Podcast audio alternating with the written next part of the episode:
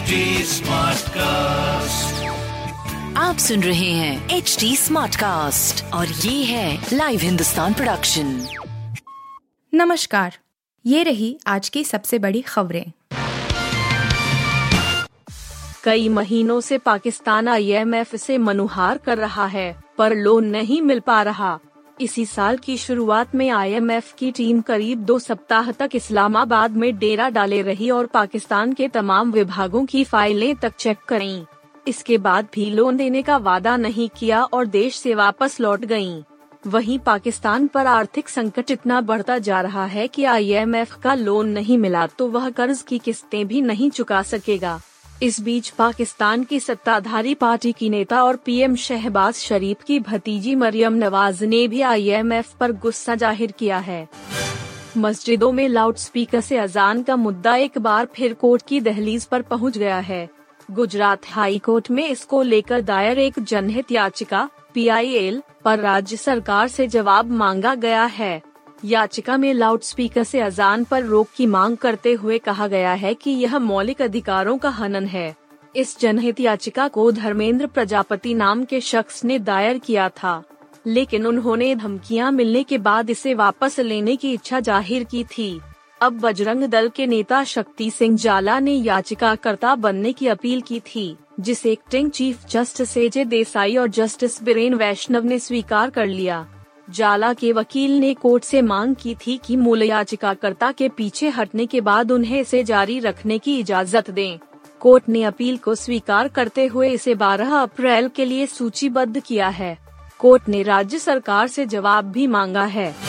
छपरा शहर से सटे मुफस्सिल थाना क्षेत्र के सांढा बाज़ार समिति के पास राजद नेता व प्रॉपर्टी डीलर सुनील राय का नकाब पोष अपराधियों ने हथियार के बल पर अपहरण कर लिया। उनके अपहरण की सूचना मिलते ही ज़िले में सनसनी फैल गई और पुलिस सख्ते में आ गई। नकाब पोशा अपराधी स्कॉर्पियो गाड़ी पर पाँच की संख्या में सवार थे। बताया जा रहा है कि उन्हें सबसे पहले किसी ने फ़ोन किया।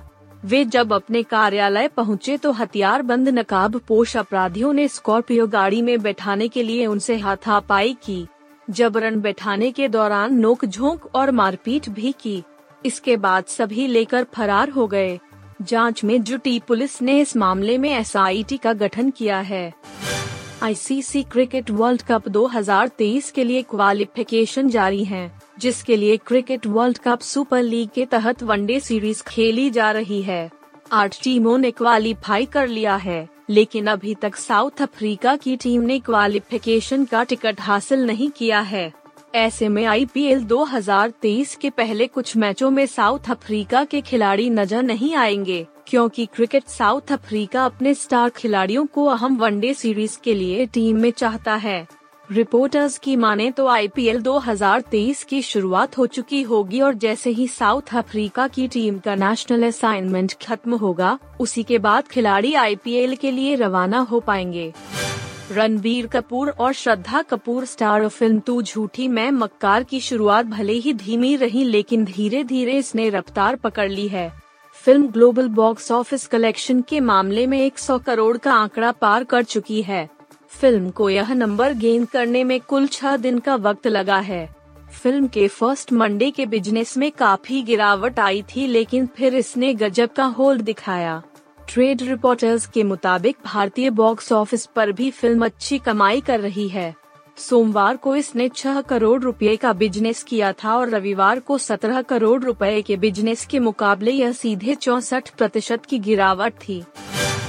आप सुन रहे थे हिंदुस्तान का डेली न्यूज़ रैप, जो एच टी स्मार्ट कास्ट की एक बीटा संस्करण का हिस्सा है। आप हमें फेसबुक ट्विटर और इंस्टाग्राम पे एट एच टी या podcasts@hindustantimes.com पर ईमेल के द्वारा सुझाव दे सकते हैं